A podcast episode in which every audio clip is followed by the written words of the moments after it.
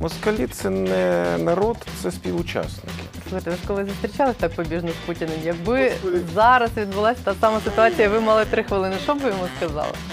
Ну, сказали, що він хуйло. Севастополь це е, город російської слави. Крим це могила імперії. У нього доля така.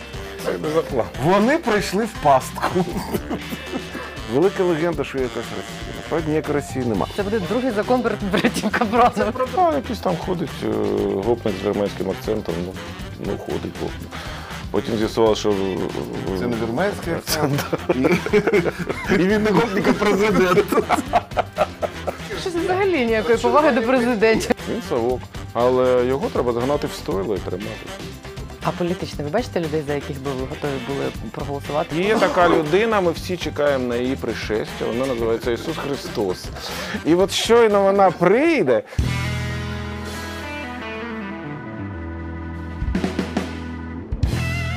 Я б хотіла, щоб е, напередодні 30-ї річниці нашої незалежності ми з вами знаєте, що зробили? От роз буквально розбили ті міфи про Україну, про українську історію, яку насаджує тут з одного боку російська пропаганда, а з іншого боку, ну ті люди, які в Україні, яких досить багато там із совком головного мозку, і з ватою головного мозку.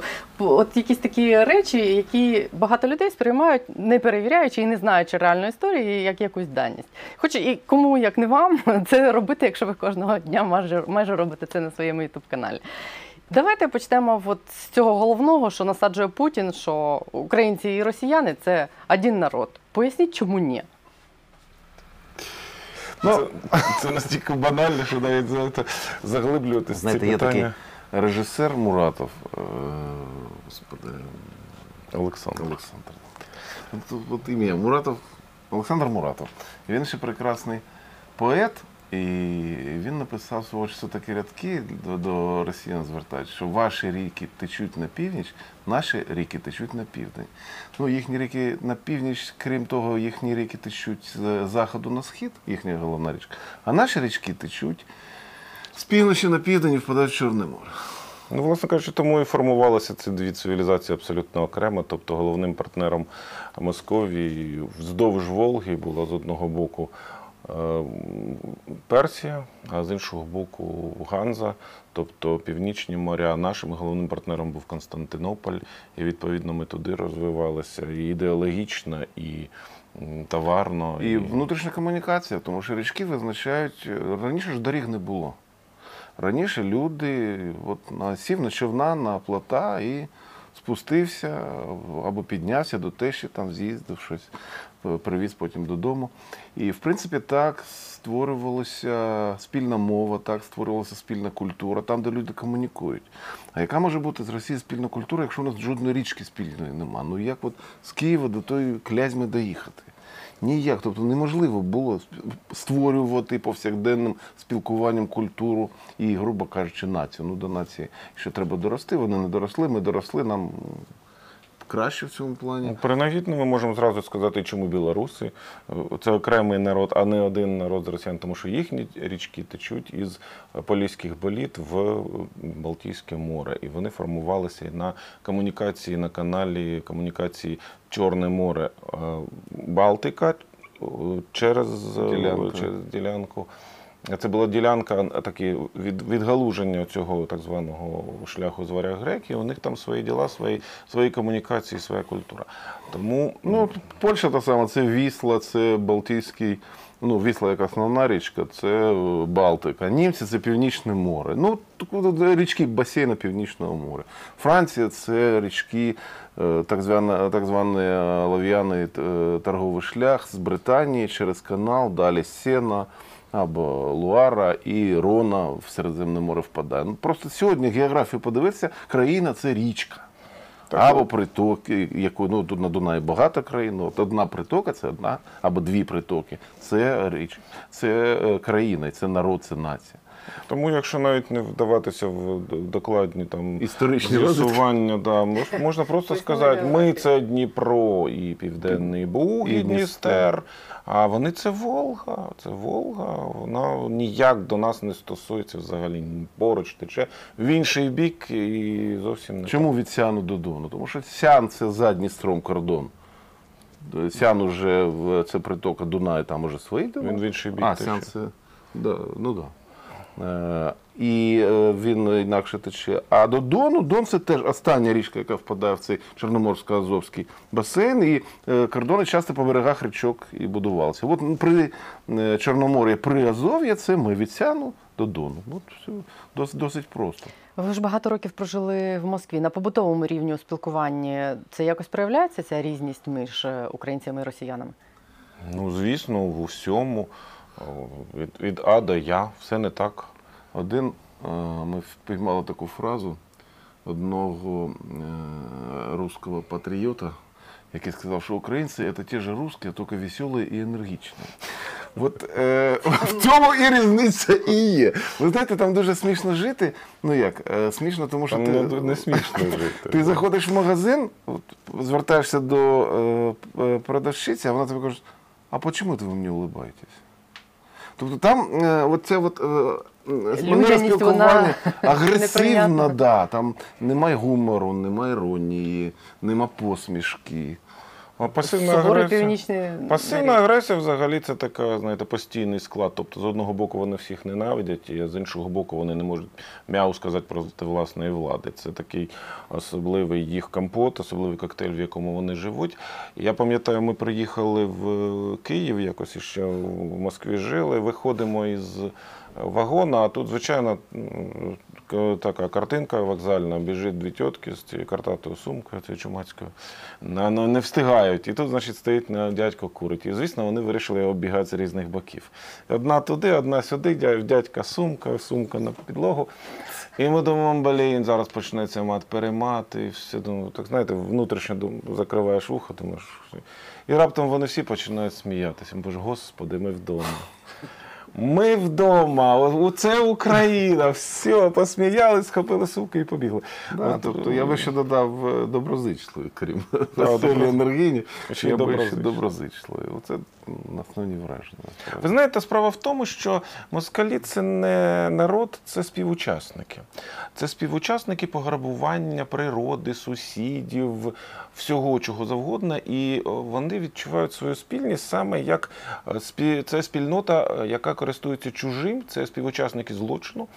З пограбування, наприклад, природних ресурсів, з пограбування колоній. І у них, да, я бідний, я в лайні, а в мене дає тільки водка, але цю водку для мене вкрали, розумієте? І тому я вдячний тим, хто вкрав, і я під, під на його стороні. От це, це не народ, це співучасники злочину. Якими контраргументами можна розбити їх постійне прагнення привласнити е, своє право на е, те, що вони е, при, як спадкоємці історії Київської Русі, окрім того, що Київ називають матір'ю міст руських? Справа в тому, що з ними не треба сперечатися. Їх треба ігнорувати? З дурнями сперечатися дуже важко, тим більше не з дурнями, а з покидьками, тому що вони не щирі в цих своїх заявах, вони всі підозрюють, а інколи знають, що все зовсім не так. Але оцей от комплекс належності до банди. Він е, їх робить, да. І далі, і далі ти сперечаєшся, ну фактично з невміняємим людиною, яка твоїх аргументів ніколи не почує і ніколи е, не поведеться. Це взагалі що, кого ви хочете що переконати? Ну, давайте своїх переконувати. Давайте переконаємо наших, що наші вод Київ, вод історія безперервна, а вона таки безперервна. І не треба ніяких контраргументів. Це ну, дурне діло. Сперечатися з божевільним, і це сам божевільним станеш. Ну, В нас теж це ж частина проблеми, що в нас теж дуже багато людей, які Ну, вірять Щодо в те, наших що знов таки не сперечатися треба, а робити. Ну нам здається, що ми робимо правильно. Тобто ми даємо продукт. Е, Світоглядний, який каже: от як було, от тобі логічно, от тобі просто, от тобі цікаво.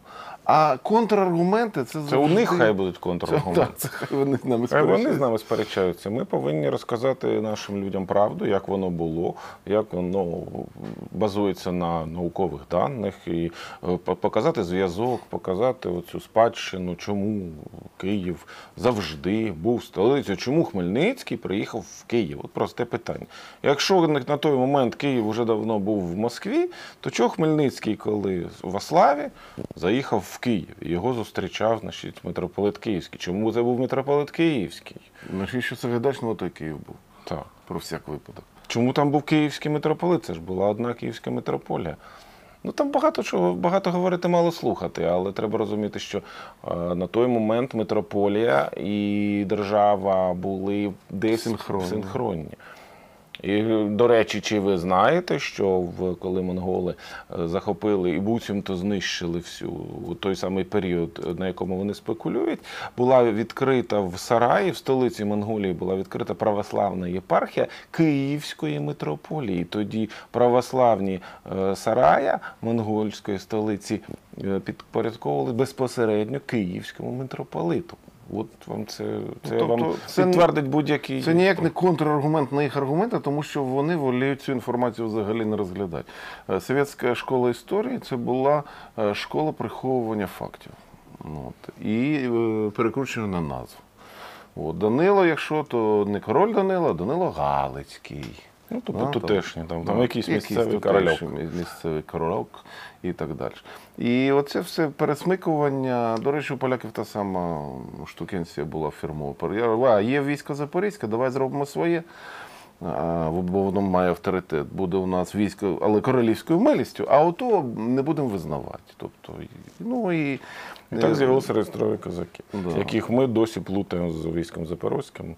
Взагалі, оці от фальсифікації постійні, постійні, постійна брехня. е, Це сьогодні продовжується в інформаційній сфері. Тобто Ну, будь-яке Путін питання закидується сміттям, лайном, будь-чим, щоб єдине, щоб там вже була свалка, в якій ніхто нічого не розбере. Так, от наша задача не розбиратися в цій свалці. А З дати Путіним смішно вийшло. З цієї статті вийшло дуже смішно. Тому що виявилося, що він очікував, що його сприймуть як благость, благу вість. Його статтю сприймуть у всю в міровому масштабі. ну, він хворий, так. От. А коли ну, ми так всі знизили плечем, кажуть, ну, мало божевільних говорить і говорить, що- що не варто звертати. Виявилося, що він обідівся.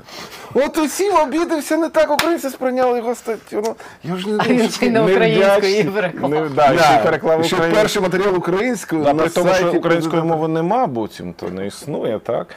А переклад все-таки вони здійснили. Ну це шизофренія, причому така, знаєте, на повну зріст. Ну чого говорити з шизофреніком? Що, які контраргументи будуть на аргументи шизофреніка? Ніякі.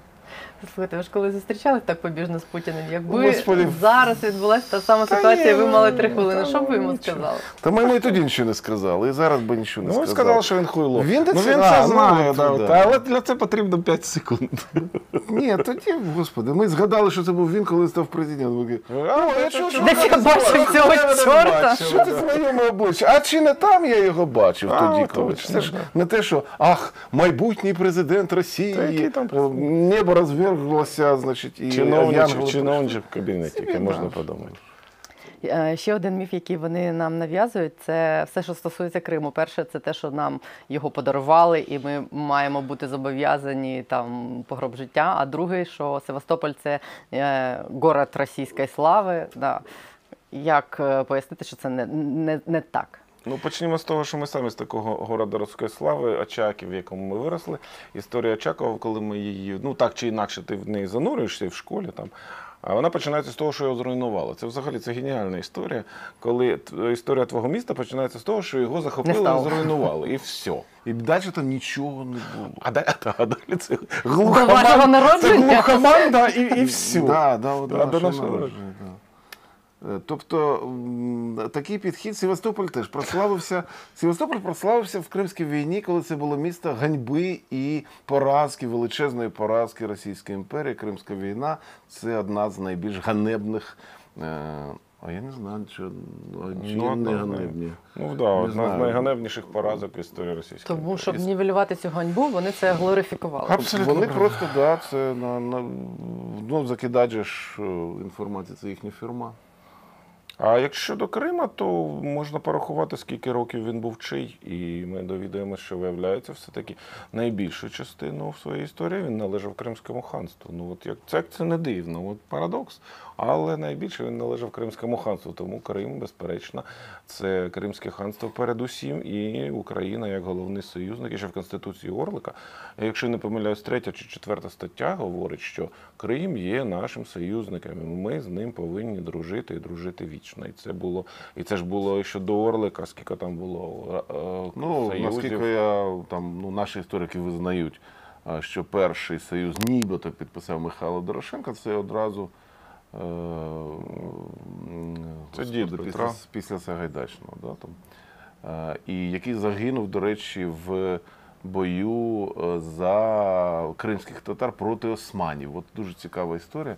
Е, ну, Козацький е, воєначальник, гетьман похідний, так, гине за кримських татар, які підняли повстання проти османів. Про всяк випадок. Тобто це первинний був договір, той васальний договір кримців з османами. Його ніхто не бачив, але ну, як би, Буцімто умови його нібито відомі. Він був менш важливий, ніж договір між козаками і кримцями. І гинули один за одного, і це був союз е, природній абсолютно. А ідеологія Росії будується на тому самому, що ми казали, банда, ми захопили, значить наше. Оце їхнє, де російський прапор підняли, там уже і це ціле елементарне бандитство і, і пограбунок, і взагалі, ну це злодійська абсолютно ідея. Раз я захопив, значить моє. І, на жаль, це країна, в якій державною є ідеологія, ідеологія бандитизму. Якщо дивитись на те, що відбулося з Кримом крізь е, призму там історичних, історичних якихось там фактів чи прикладів чи аналогій, як ви думаєте, чим це все може закінчитися для Криму, для нас? На жаль, це закінчиться тим, що останнім оплотом Російської імперії, коли вона втратить уже і Москву, і Санкт-Петербург, буде Крим. Тобто останній е, президент Росії загинув в Криму в результаті суїцида. Але це буде Крим буде останнім оплотом, тому що це фетіш. Вони повернуті, вони платили Кримському ханству данину багато років. Вони боролися з ним е, за спадок е, Золотої Орди і цю війну програли. І для них це важливіше, ніж їхнє Поволжя. Оцей символ перемоги, як вони зараз носяться з перемогами. Ну і приклад дуже простий, де закінчився білий рух монархічний, де закінчилась Російська імперія в Криму, в Рангель. А Це те, те, чим закінчилася велика до, Російська до імперія. того там закінчилося Понтійське царство, до того там закінчилася Візантійська імперія. Тобто останній, так би мовити, нащадок е, візантійських е, імператорів, який проголошував себе нащадком Візантії, ну, прямим е, родовим. Загинув в Криму від османського штурму фортеці Феодора. Тому Крим це могила імперії. У нього доля така. Це якась вже магічна штука. Так Тому що українцям- Російська Так що все йде за планом. Ну так, все йде за план. Вони прийшли в пастку. А ви думаєте, історія Росії так і закінчиться розпадом? Ну, звісно, вони живуть на сьогодні на пограбуванні природи. Вуглеводороди це їхня сьогодні валюта, їхня кров. Ну вони ж не вічні. Уже сьогодні світ починає переходити на альтернативні джерела енергії. По-перше, а по-друге, ну просто вони не вічні, тому що ну їх обмежена кількість. Ну рано чи пізно вони вичерпуються. А більше ж нічого у них нема. Вони сидять, як ми миша, яка залізла в елеватор, і у неї там зерна, боже, там ми тут, значить, ще довго протримаємося в цьому елеваторі. Просто якщо ми замислимося над тим, що, що таке Росія, це федерація. Федерація це договір про створення держави. Хто є суб'єктами цього договору? Хто підписав? Татарстан, Удмуртія, Башкортостан. Чувашія, Башкортостан, купа республік і ж Країв, там Країв. Красноярський край, Да. там якісь ще Е, краї. навіть окремих суб'єктів Федерації аля Москва. Але Росії, тобто територія, яка б була населена росіянами, там немає як суб'єкта. Вони всі підписують з федеральним центром. Тобто Росія це хто такий русський? Той, хто ні татарин, ні удмур, Ні башкір. чуваш, ні башкиш, ні, Ні мордва, ханти, ні ні ханти, ні маці. От, а, а остальное. Центральний округ Москви чи Ну, що? так, так, це- Та там до сміху дійшло. Вони коли е, ваяли собі територію, у них дуже важливо було не допустити, щоб їхні автономні всередині Російської Федерації мали зовнішній кордон з республіками. І тому там от, е, є такі лінії, де от Татарстан, потім 20 кілометрів Росія, А там уже Казахстан, наприклад. Да? Там. І от, от 20 кілометрів, ну це Росія. буферна От, ці зона. 20 кілометрів це символ Ну, цієї це Росії. оточення називається, оточення і захоплення. Тобто, Тобто, взяли в кільце, насправді, да, це насправді заблокували. велика легенда, що є якась Росія. Насправді ніякої Росії нема. От якщо вони її побудують, якщо це буде, не знаю, Володимирське Суздальське князівство чи там Московське князівство, і скажуть, от тут такі живуть русські. Ну, давай в- визначимо, хто такі є. Е, Якщо вони створять націю свою, з ними можна буде говорити, тому що це припиниться бандитізм. Нація має свій інтерес. Нація має культуру, нація має е, проблеми виживання, ну так Відтворення як нації, як культурного феномена, як біологічного феномена. Це ж те, чим займається будь-яка нація. А їм е, вкрасти і, і е, пропити, е, розумієте? І це не державному рівні, не ідеологічному. А так, так не буває. Значить, відповідно, це колись закінчиться. Ну, для того, щоб це все розвалилось, треба, щоб настільки ослаб центр, який це все тримає вкупі. Ну так, грошики, якщо закінчаться, то да, це шансів значно більше. Ну і це треба, щоб поневолені народи, так би мовити, рухалися активніше, бо поневолені народи це теж великий чинник ем, розпаду. Ну, юридично все готово. Це федерація. Значить, як підписав, так я відписуюсь. А ви сказали про, про конституцію Пилипа Орлика. Це не міф, те, що це перша в світі конституція. Ну, як не міф. Е, Це складна розмова, але давайте так. Е, Жодне, жоден винахід, в тому числі мобільних телефонів і блогів, ніколи не робився на порожньому місці. Що нічого не було, і тут з'явився ват, який приніс світу парову машину. Ват придумав парову машину, лагодячи парову машину, яка вже на той момент працювала. Гутенберг придумав друг. кажіть, що Орлик її списав. Ні. Ні, не списав. Справа в тому, що є ознаки революційних змін. Ну, тобто була якась традиція, а там була конкретна традиція. Перша це була традиція обмеження а, в- Феодальної. феодальної, тобто всевладдя монарха. І поляки, які нам найближчі в цьому плані, в 1503, здається, рік е, видали такий документ, який називається в істориків нічого нового. Якийсь там, не пам'ятаю, хто із королів ставав на е, престол, і шляхта йому поставили умову: без нашої згоди нових законів ти не видаєш. Тобто Сейм, і так воно, нічого нового. Потім у е, польської е, шляхти був ще один казирний випадок, коли у них закінчилася династія, і вони взяли Валуа, е, і француза взяли на владу, Генриха Валуа. І це називається, він підписав, це називається Генрихові артикули. Це були е, розширені права шляхти, в тому числі по впливу на короля. Тобто він обіцяв регулярно збирати сейм, він там обіцяв, ну, закріплював права шляхти. Ну, якщо брати до, задовго до того, ще була Магна Карта. Там ну була... так, звичайно, Тобто це була нормальна боротьба. От є Але Путін, який чого хоче я, я просто цю традицію, тому що наші, наші історики вони дуже люблять говорити, що ніяка це не перша конституція, і республіка теж не, не, не перша демократія в Європі. Взагалі українці нічого першими не зробили. Це унікально. Да, і навіть борщ не український. Коли Наші історики наші це- історики, наші все. Вони переконують нас, що нас не нема, всі, що не є не всі, нормальні історики. А, Да, і- і нас мало, але вони є. да. Але от совєтська школа історики, хто тримається совєтської школи, так вони кажуть, все неправда. І от я конкретно зараз опоную конкретному погляду, що це лише переписані Генрихові ем, артикули. А насправді ні. Насправді Конституція Пилипа Орлика має революційні.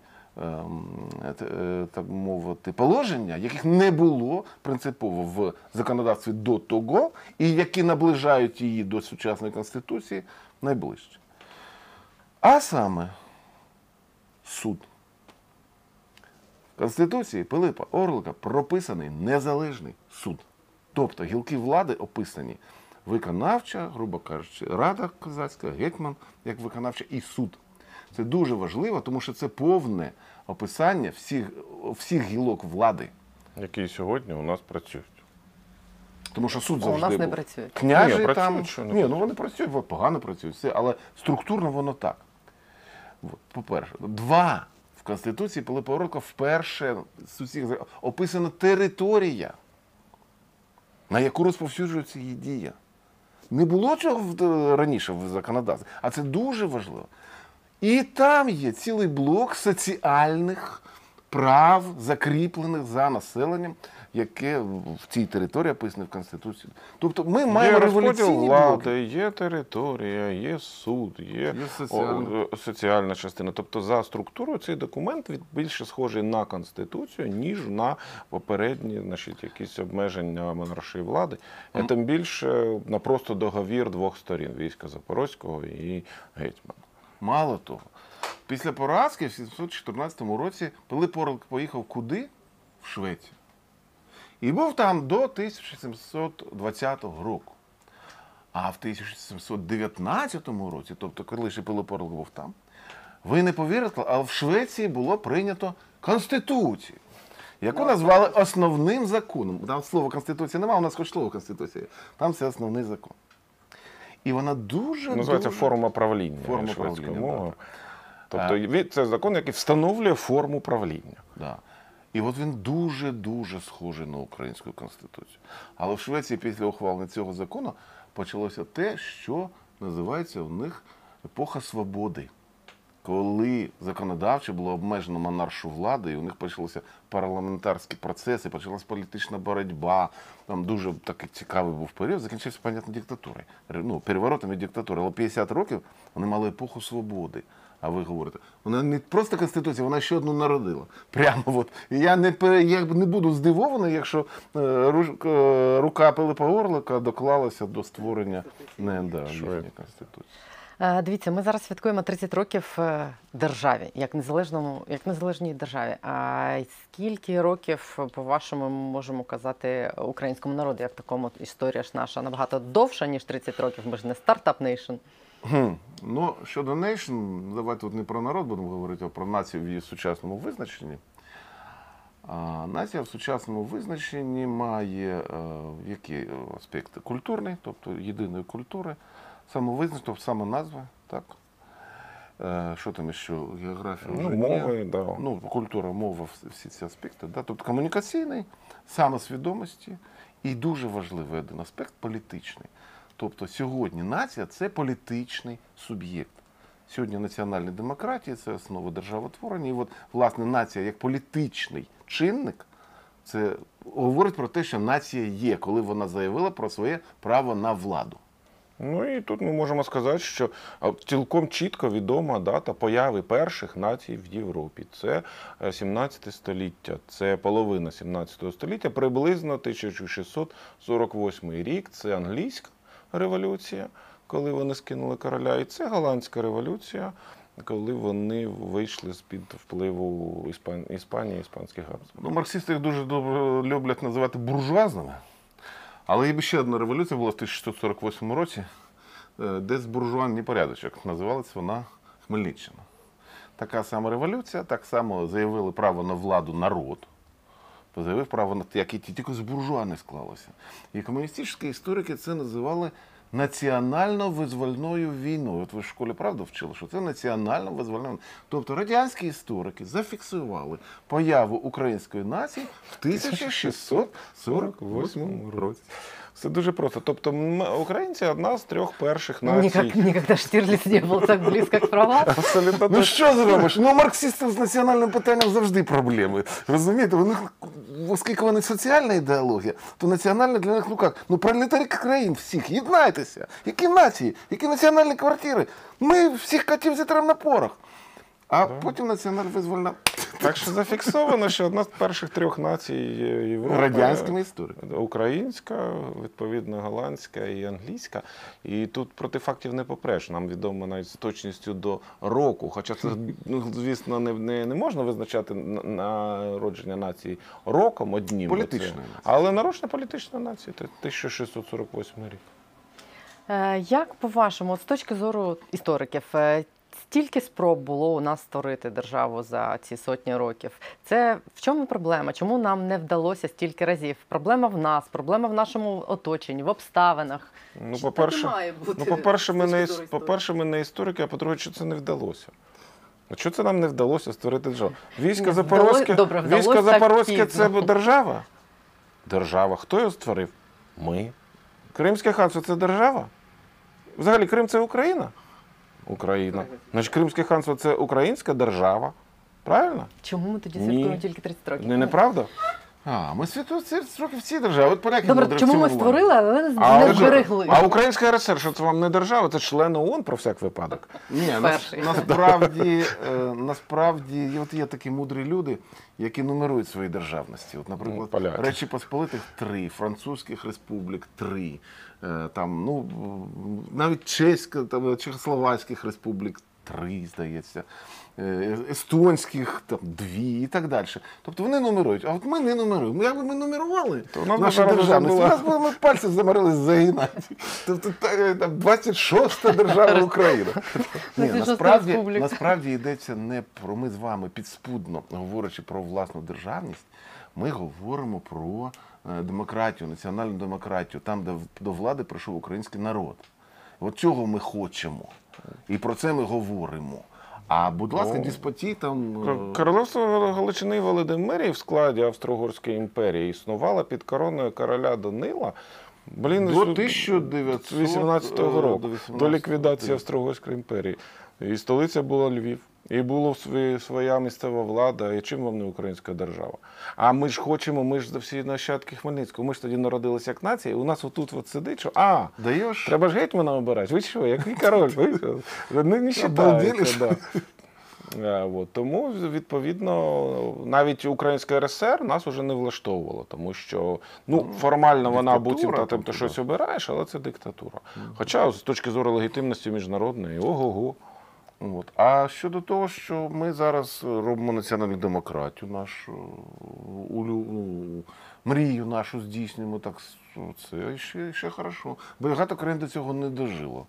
От, і, і не з цим числа. Тобто, взагалі, національні демократії це післявоєнна штука. Після Другої світової з'явилися перші національні демократії в Європі. Ми не так запізнилися, не так сильно. Для, з такими сусідами, як поляки, як москалі, то, то слава Богу, що ми взагалі встигли як нація дожити до питань формування національної держави. А справа в географії, звісно, тому що ми знаходимося на перехресті двох велетенських шляхів. Один шлях з півночі на південь річковий, інший шлях степовий з сходу на захід. Це так звана північна гілка шовкового шляху. Якщо ви зараз подивитеся, як лежать газопроводи, то от це ці газопроводи це якраз і були сходильні шляхи, якими перевозилися товари.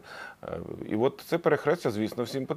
Ну а як без цього? Тут поляки, яким воно потрібно, там москалі, яким воно потрібно. Ну, да. І... Поляки мріють е, з Балтики вийти на Чорне море, а це можна вийти, грубо найближче це Дністер. А Дністер це Україна. От, от тому їм Галичина і потрібна. Даєш Галичину, ми замикаємо цей шлях, Балто-Чорноморський шлях торговий у нас є, все, поїхало. Москалі рвуться е, в світовий океан. І їм потрібно Чорне море, щоб пройти через Босфор. І вони оцей свій шлях ідуть із часів, ну, мабуть, от Романова цього Олексія. От, мабуть, з тих часів, як вони взяли курс на південь, от вони з нього і не злазять. Їм потрібен світовий океан. У них нема портів на світовому океані. У них далекий схід замерзає, а потім його тоді ще не було. У них Балтика закриває Данія, вони там як в І- А Біле море сидять. замерзає, а то взагалі північний льодовий океан. У них немає цілорічної навігації. Їм немає як оце все. Вони б колонії хотіли, розумієте? Поляки е, значить, свого часу, коли осадництво було 20-30 роки е, між війнами, у них було гасло, що Волинь це наша заморська колонія. І навіть плакати були таке поляк в курковому шоломі, а тут, значить, українці батрачать на нього. І там, значить, ну, збереглося все це. Ну, мрія, от у поляків теж вони хочуть бути імперією, хотіли колонії, не вийшло. Ну, жалко, знаєш, будемо відігратися на Україні. І так само в Москалі, не жодної заморської колонії. Якась Португалія, що тут Португалія? Навіть не область е, російського розлива, да? І по всьому світу. Півсвіту. Півсвіту має, да? Вся Африка, пів Америки, все Португалія. Італія, яка з'явилась на мапі Господи, 19 столітті. 19 столітті. Піва, Північна Африка, там, от Лівія їхня була, там, і е, Сомалі, там. Те, Німеччина!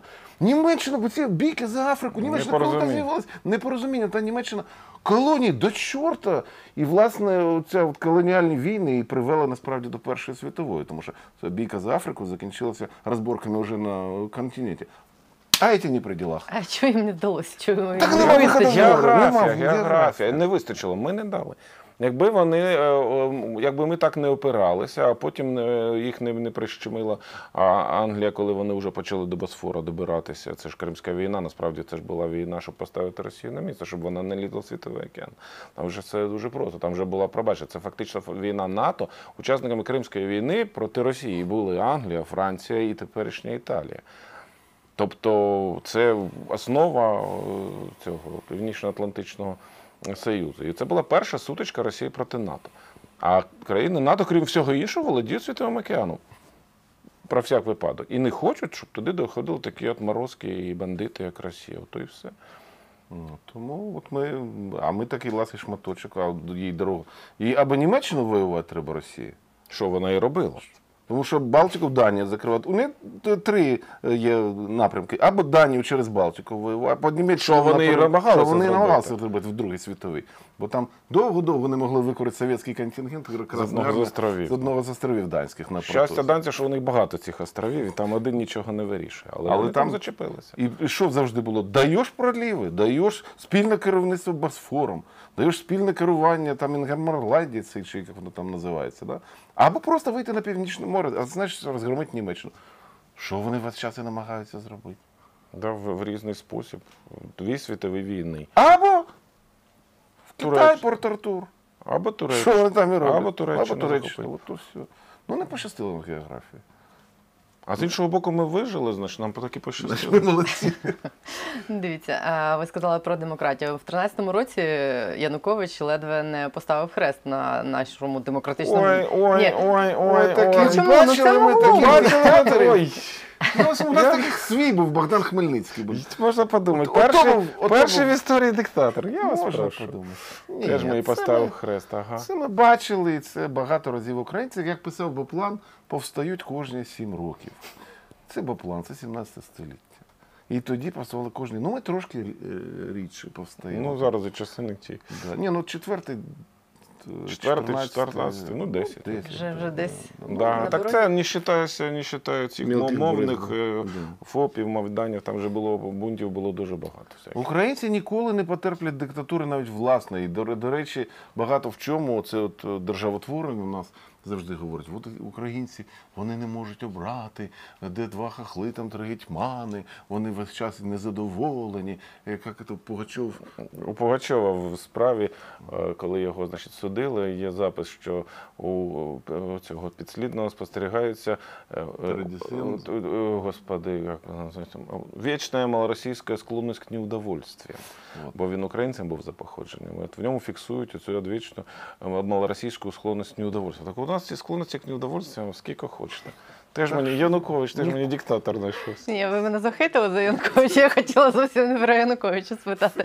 Я хотіла спитати, ви тоді сказали, що ви вивели тоді так званий закон братів Капранових, що за Януковича проголосували там, де найменше читали. Поясніть мені тоді, е, яким законом описати 73%, які проголосували за Зеленського? Ну, дуже просто пояснити. Це е, телеглядачі проти читачів. Е, тобто е, справа в тому, що це різні процеси творення. Е, господи, сприйняття. Читачі це люди, які мають здібності в голові уявляти, тобто і прогнозувати. І Тобто, самостійно робити висновки. Тобто, коли ви читаєте, наприклад, художню книжку, бувало у вас, напевно, таке, що ви прочитали книжку, а потім пішли подивилися е, в кіно. І потім приходиш, так, Розчарування. а чому? А тому що ви це кіно вже Тому що в зняли. книжці є глибина, Ви по-перше. кіно це зняли, ви вже побачили це все. Ви все не так уявляли. Не так. Ви зняли це кіно. У вас в голові кіностудія. Голлівуд. Режисер, оператор, е, ці, господи, актори, озвучено все. У нас ще народ ну, Художник. Художник, нам ще народ що інколи навіть музику не підкладають, коли читають. Тобто у вас от такий от творчий потенціал. А тут заробили за вас. Ви таке сидите, вдобненько, включили эту штуку. А Там Один все плюс вже один. зроблено, там все зроблено вже. Та все Вам тут- уже дають кар- картину світу. Тобто це читачі проти глядачів. І, до речі, опитування якраз підтверджують приблизно, що от, приблизно активних читачів у нас в Україні, от ті самі присловуті і сакральні 25%. До речі, ми це не формулювали, дякую, ми це вперше сформулювали. Да, Це буде вам другий ми, закон да. братів Це продовження. Окремий випадок застосування закону братів Капрадових. Е, Для вас Зеленський, в принципі, ну, є розчаруванням, став розчаруванням. Ні, ми не очаровували. Ми не дивилися оце, що він знімав, тому ну, ми в нього не були закохані ні хвилинки. Да, і ми погано дуже уявляли, хто це, якщо чесно. Просто Ну, там- поза цим світом ми шуточки шутіть їхні не любимо. Ну так, якийсь там ходить е, гопник з вірменським акцентом. Ну, ну ходить гопник. Потім з'ясувалося, що е, Це не вірменський акцент. І, і він не гопник, президент. Це ні, взагалі ніякої поваги до президентів, ні до Путіна, ні до Зеленського. Повагу, У вас нема. повагу треба заслужити. Ні, повага до, до посади не, не, не, не, не, не клеїться. Ну, Тобто за посаду не поважають, поважають за зроблене, ну або не зроблене. От е, сьогодні він е, найгірших сподіва... е, побоювань не виправджує. Тобто ну, найгірше, щоб він міг кинутися, увидіти такий мір в глазах Путіна і таки здати країну. Ну, понятно ж, він розуміє небезпеку, що Напевно, хто тому розказав, як закінчив життя Муссоліні, Чаушеску і так далі. І Хусейн, то він, напевно, не наважився на такі діла поки що. Але знов таки ми завжди на поготові. Сім років вже пройшло.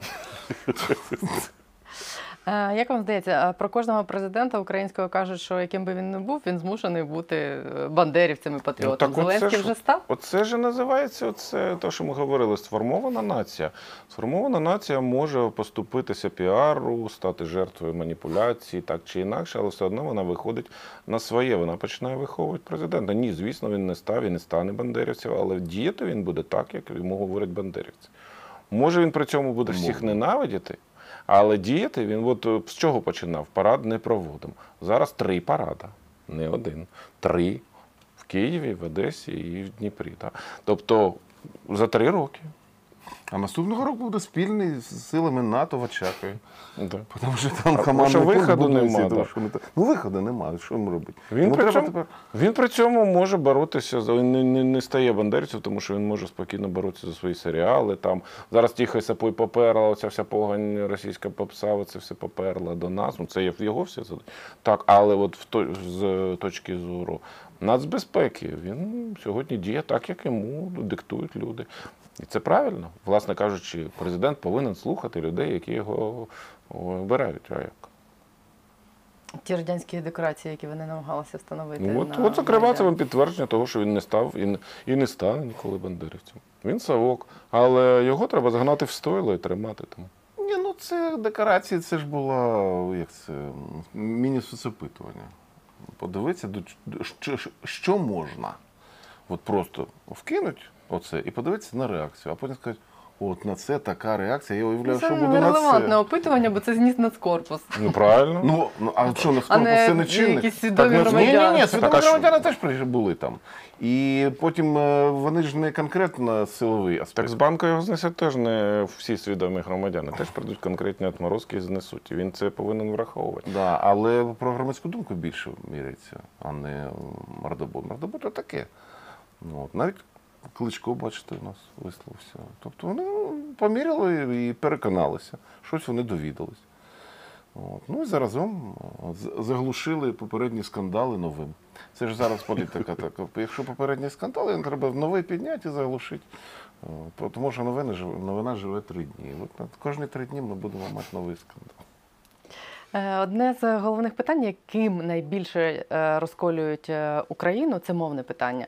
Зараз почали. Ну зараз ми докотилися до того, що на 30-му році незалежності були змушені ввести посаду цього омбудсмена, який мусить карати, примушувати політиків, чиновників проходити ці тести. Але ми все одно зіштовхуємося з тим, що Тарасу Кременю з інструментів реалізації цієї політики дали якийсь прапор, а типу карати телеканали вони не можуть штрафами за російський контент. З іншого боку, слуга народу намагається пропихнути якісь там льготи для е, російських серіалів на телеку і далі. Е, З вашої точки зору, е, це якась імітація українізації? І якби, наприклад, мовним омбудсменом був хтось у вас, як далеко ви готові були б зайти в цьому? Був такий від, схожий процес встановлення єврита в Ізраїлі. Так там добровільно на себе одна баришня взяла. Я не пам'ятаю, хто це був. дочка прем'єр-міністра. Дочка прем'єр-міністра це була. Да. Добровільно взяла на себе роботу. роботу мовного омбудсмена, і інструмент у неї був молоток. Реальний? Да, реально. Вона ходила і била вивіски не на івриті особисто, розбивала їх. От. Тому інструмент кожен, значить, вищука світу, який він може, е, цей, е, може е, оперувати. Ну, маневри навколо мови і мовного закону це, звісно, боротьба. Тобто ми наступаємо, вони обороняються, намагаються збудувати так, щоб, ну, от, щоб ми все-таки до кінця не дійшли. Це звичайна, звичайна політична боротьба, коли знаходиться компроміс. Який е, поганий для обох сторін. Для них він поганий тим, що ми маємо право вимагати. Для нас він поганий тим, що нам не дали молоток. Ну і, і далі буде теж. Ну, це називається політична бор- боротьба. Це звичайна, звичайна історія. Ніхто ж е, не думав, що от прямо от візьмуть і, і піднімуть лапки. Вмикач такий. Це да, і все українська мова вари. Да, в- в- Горщик вари, горщик не вари. Не буває, там вкил нема. А потім ще ж інерція дуже велика. От. Ну і телеглядачі, за яких вони борються, які є основою, і вони зараз страшно бояться їх якось так втратити їхню довіру, тому телевізор не віддадім. Ні, не дамо Насмерть телевізор, насмерть будемо стояти, будемо порушувати закон, а ти, мовний омбудсмен, значить, е, гуляє. Да. Ну, знов таки, ми чинимо пол- політичний тиск, вони намагаються відбивати. Ви вважаєте, правильним було б зробити все більш е, різко і радикально? Ну це неможливо, є ж опір. Давайте будемо називати речі своїми іменами. Господарями країни є люди, яких Кучма свого часу призначив. Це Кучма це такий наш Ататюрк. Він е, розділив економіку між своїми друзями, знайомими випадковими і невипадковими, і сформував те, що ми сьогодні називаємо олігархами. Тобто він залишив соціалістичний по суті свою економіку, просто роздав акції не партії, які раніше належали, всі акції роздав приватні руки. І сьогодні всі наші е, так звані олігархи заробляють на тому, що доять нашу державу в різний спосіб.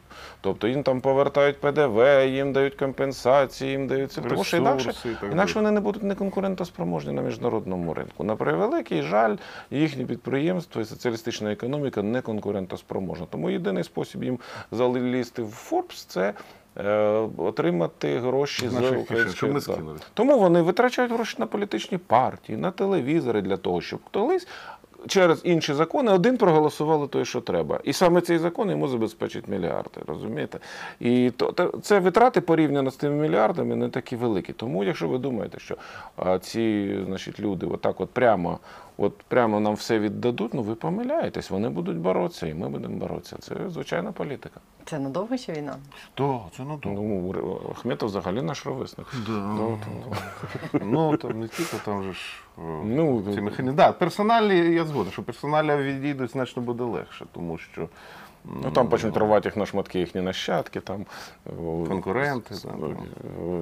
І так дворня, це все. Двор. Ну і потім громадянське суспільство, так зване, ну, тобто те, що ми називаємо політичною нацією.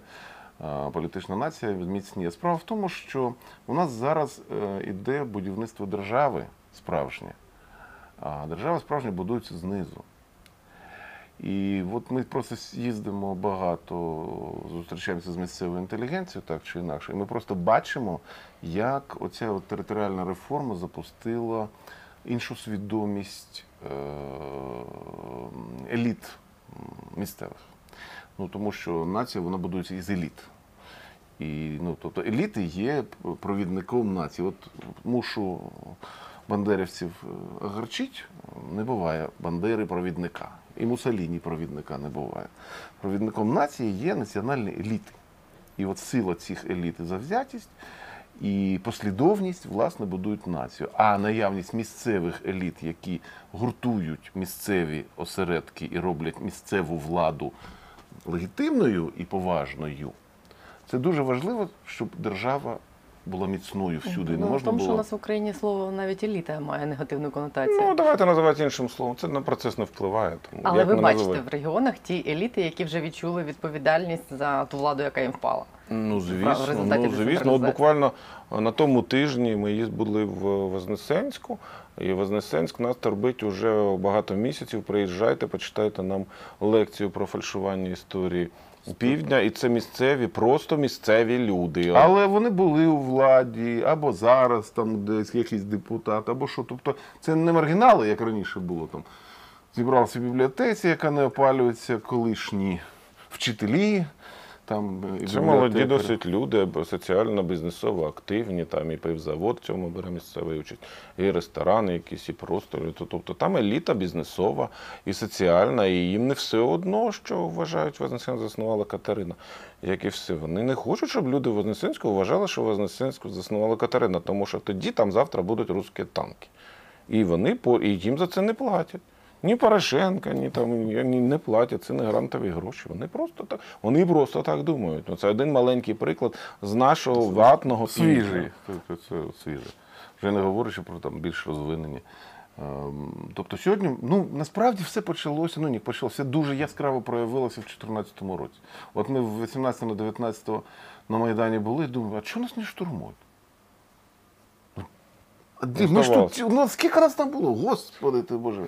Да нас там, ну не знаю, ну може дві тисячі. Що ну спалили їм два БТР, що третього не знайшлося. Що з тила не можна було зайти. Чого ніхто не зайшов від Бесарабки? А чого? А ні- не було кому. Справа в тому, що на той момент революція вже перемогла у всій країні. Четвер- Четвертий рік чим був е, поганий? Тим, що в Києві революція перемогла, і з Києва почали розповсюджувати. І тому і пісуар цей е, йому вдалося створити, і там всі ці потім з Це Всі на ці... золотий вінцес? Ні, е, то південно під- оцю Криворізька, вони там оце ж в Сєвєродонецьку у них був з'їзд, і вони там щось таке називали, його скоротше називали пісуар.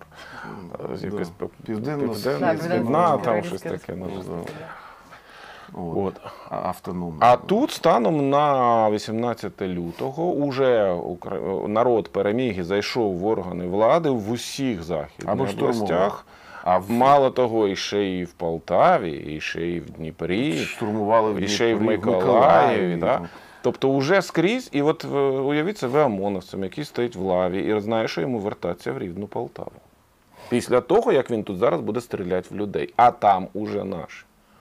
Понятно, що там за що там Героїв 40 отморозків з Кримом і там е, 40 з Донецька. Ну, а що вони можуть? 50. Так нас порівняно з ними було більше. А решта поклала на це діло і сказала, ні, ми в такі ігри не граємось. І оці побігли отморозки, побігали, їх послали нафіг і все. Тому що вже перемогли там. І от, власне кажучи, тут країна, ми зрозуміли, що країна будується знизу. Що верх в Києві це от йому легітимність надає тільки його підтримка знизу, тільки його, ем, як би так сказати, ініціатива знизу підтримка, ініціативна підтримка. От ми хочемо, ми віримо в це, в це центр. А от так, згори внизу, Це імперія. Це імперія. а Україна, слава. Богу, не імперія. Да, і от тоді ми це зрозуміли, і зараз просто бачимо, як в мирному житті це саме. Ну і по можливості допомагаємо, тому що їм потрібен голос, їм потрібно, е, щоб їх хтось е, підтримував своїм авторитетом, щоб їм ну як це так. е, Переконували їх в їхній важливості, тому що ну, врешті-решт у кожного закінчується бензин, і кожен може сказати, затупіть жити железна піла. Але наша задача в тому в цьому смислі їх підтримати і от пояснити їм, що люди добрі, ви і будуєте державу. Власне. Тому що президент вчора Вінницький, завтра Криворізький, післязавтра буде там, не знаю, Франківський чи Львівський. А, а, а ви вам то все одно працювати.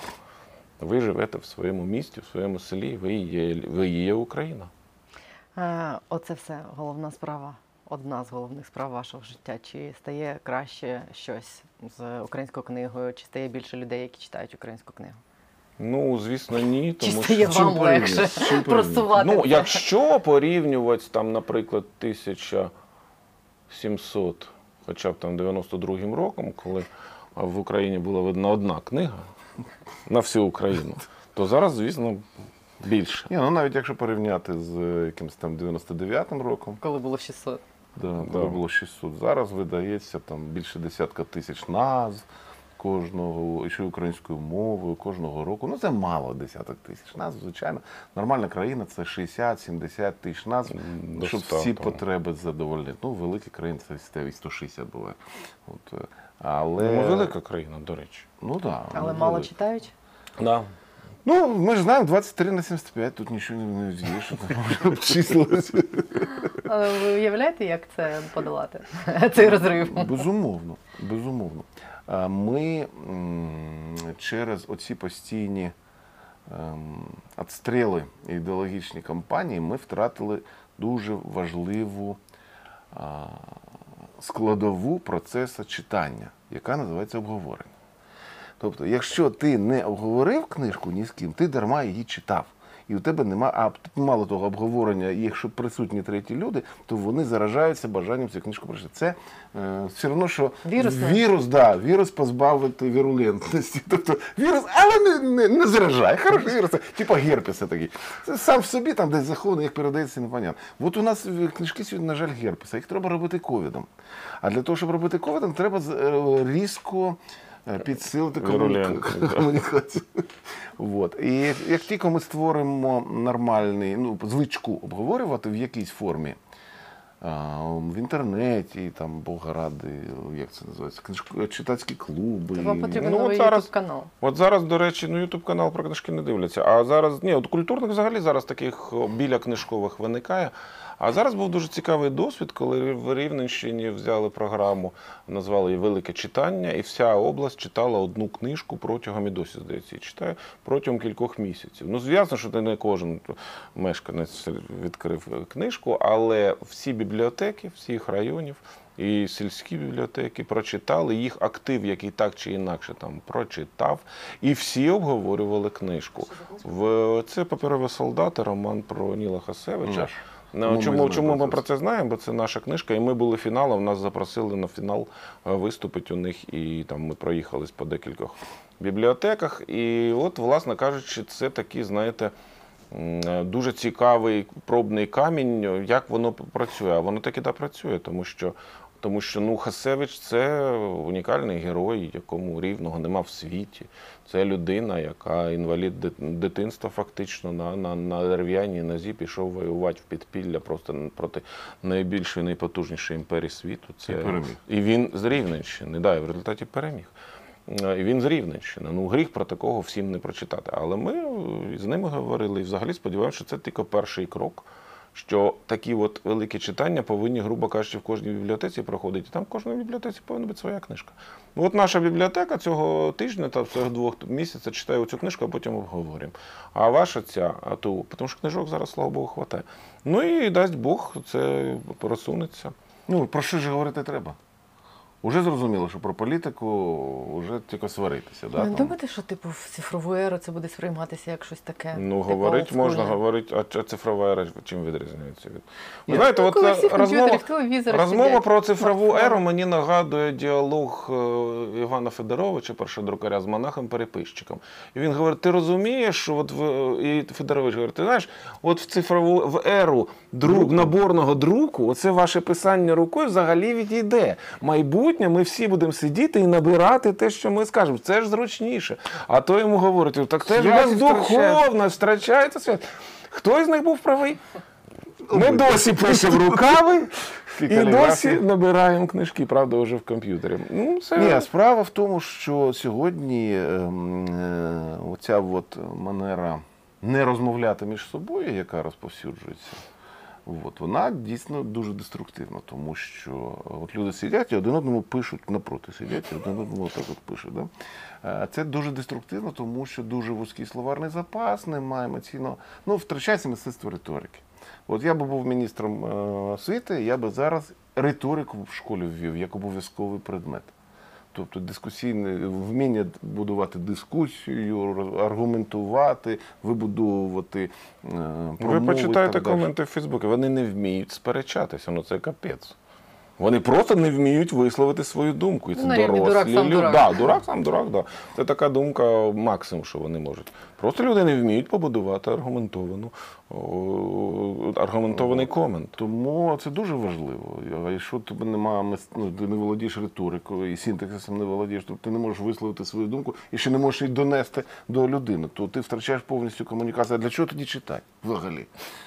Розумієте? Тобто це не архаїчне, це навпаки, це на вістрі сьогодні знаходиться. А обговорити можна електронні книжки, я не знаю, що Так буде. обговорити можна в Фейсбуці. Кіно можна обговорити, що хочеш, можна вчинки обговорити, але е, комунікація, ну, цивілізація створена на основі комунікації. Ну, це взагалі наслідок комунікації. і національна культура, і розвивати персональні комунікації. Це дуже важливо.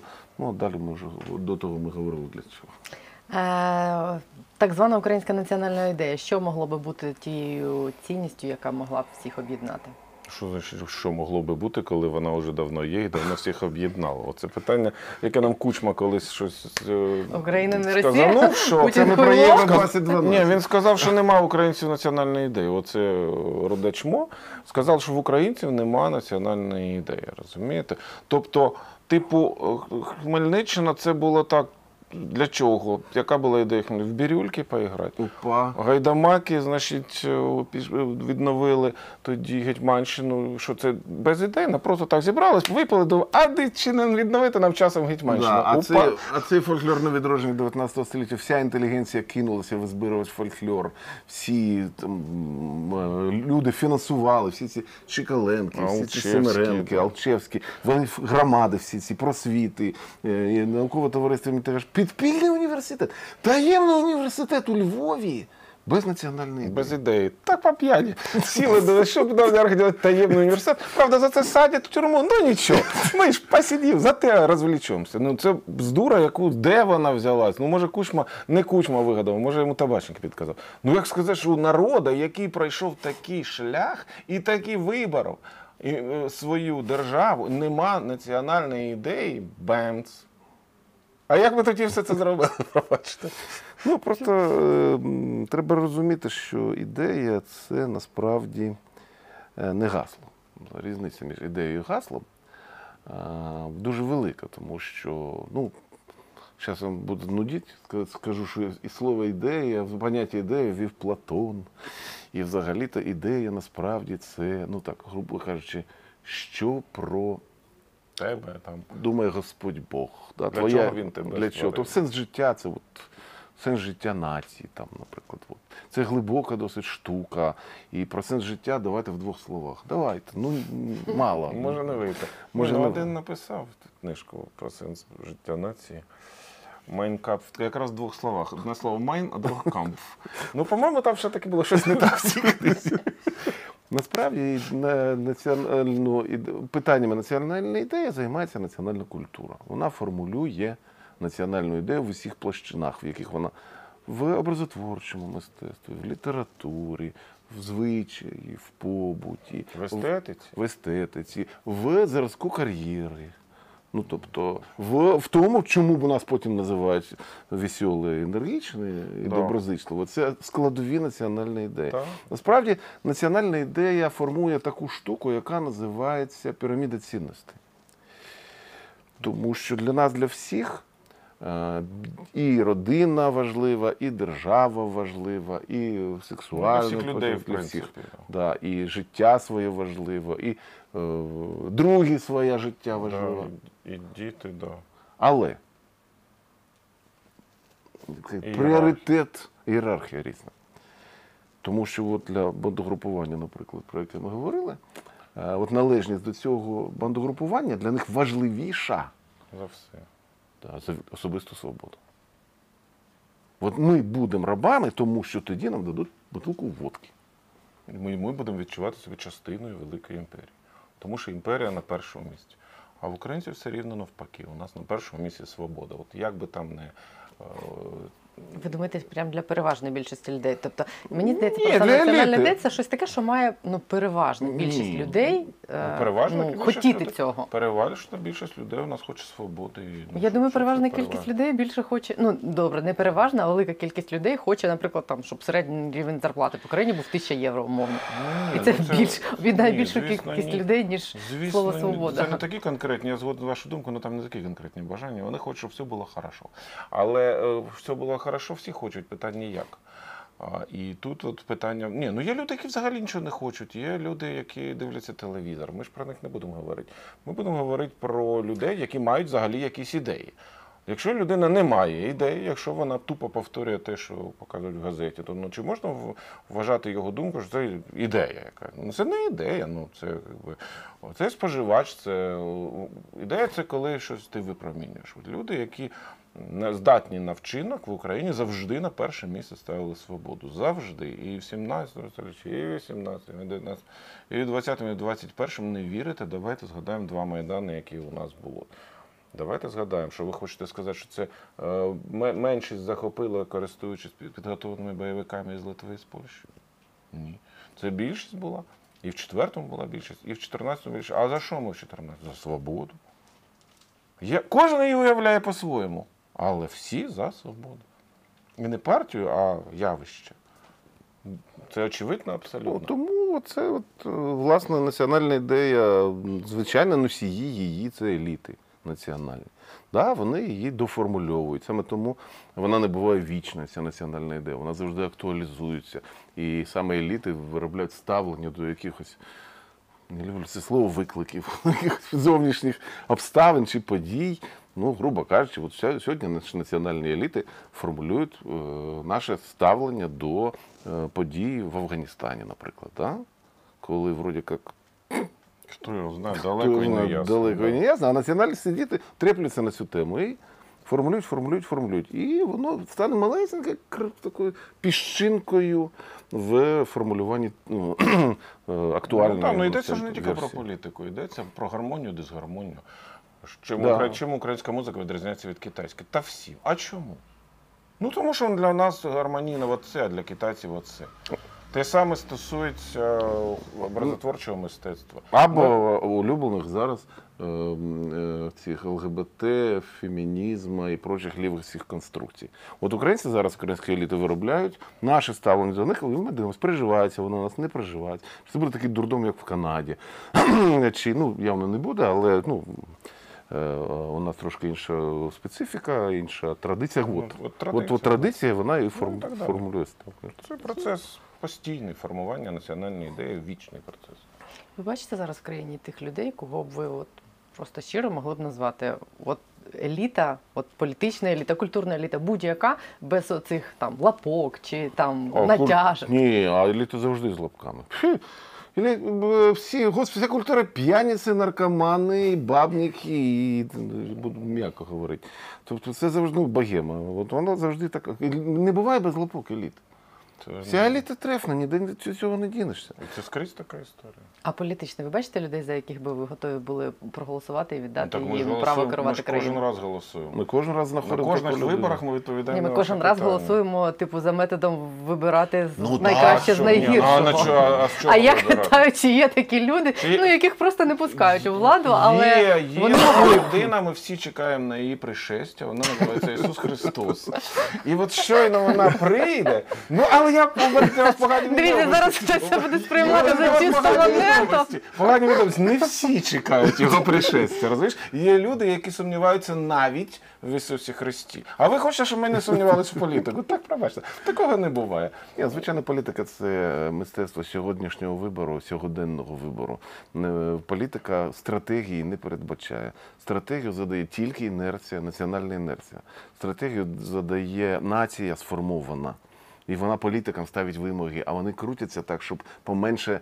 Так, щоб і прийняти мовний закон, і не прийняти одночасно, тому що в мене жінка українською не говорить. Давайте так, от, щоб жінку не образить, тому що ну як образить мою жінку, давайте там проштовхнемо, чи там у мене телеканал і так далі. Ну це ж звичайно. Ми не ставимося до політиків як до пастирів.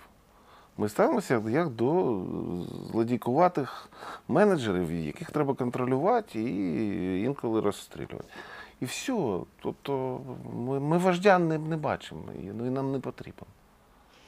А, Про той проміжок історії, в якому ми живемо зараз, про ці 30 років. е, Як ви думаєте, колись через 100 років скажуть, що це був момент, коли нарешті в історії країни наступив там якийсь злам і все пішло інакше? Чи це буде чергова втрачена можливість? Ну, злам уже наступив. Уже я вам хочу сказати, ми не знаємо, як там в енергетиці. А от те, що стосується культури, то сьогодні за 30 років нашими письменниками і взагалі митцями створено більше, ніж за часи розстрільного відродження.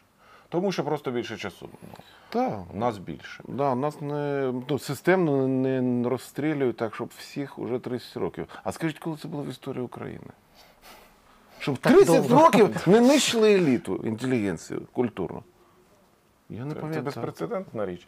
І тому, звісно, сьогодні сподіваємось, ми пройшли точку неповернення, але як би там воно не було, цей факт уже. Ну і ми будемо працювати, щоб цього, щоб отката назад не було. А потім, Ну, що залежить, що скажуть історики, залежить від того, хто переможе. Тому що ми переможемо, то скажуть, да, ми перемогли. Історія А пише- якщо ми не переможемо, то яка різниця, що вони скажуть? історія пишуть переможці. Да. Я от хотіла на цій пафосній ноті поставити крапку, але я забула у вас питати ще одну річ. От той ще один міф, так званий народ Донбаса, який насаджують із Росії, і дехто тут, хто каже, що вони були інакше, вони хотіли інакшого, тому сталося те, що сталося на Донбасі. Де тут правда? Правда, в законі братів Капранових. Абсолютно правда. Тобто на Донбасі був поставлений е, експеримент місцевими олігархами. Несвідомо, але тим не менше. Вони хотіли вивести особливу породу людей, якими можна було абсолютно маніпулювати. Це такий, знаєте, антиутопія. Ну, такі Абсолютно е, клон Росії зробити такий от генетичний клон. Тобто, щоб нації не було, а всі були е, так, співучасниками. Да, такі Це коли собі- вони звозили Ну, коли вони всіх? там, е, коли вони писали, що малювали, що Ющенко, значить, фашист, коли вони там фактично де-факто забороняли все українське, і всі українські діячі там мали проблеми, коли вони там безконтрольно в- російську пропаганду пускали, їхня задача була яка, щоб вони при цьому працювали на заводі. Їм треба водки для цього. Раді Бога, їм треба серіалів, на, працюй. І от цей експеримент соціальний вдався, і вони таки Ну, це була виховали свідома політика вони- створення от, Це нищення такого культури, керованого класу людей. так. нищення культури. Так.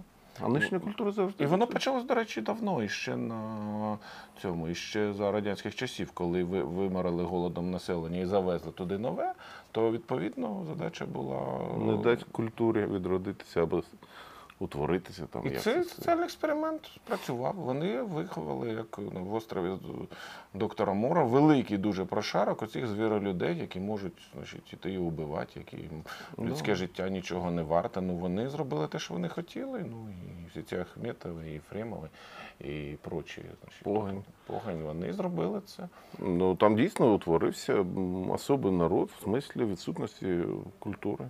Національної відсутності національної самосвідомості. Ну, звісно, не всі з Донбаса і е, належать до цього народу, але цього народу достатньо багато для того, щоб він взяв е, і пішов в ополченці і, і почав нищити е, все, все людське. Погромами все. займатися. Да, тобто. Його достатньо.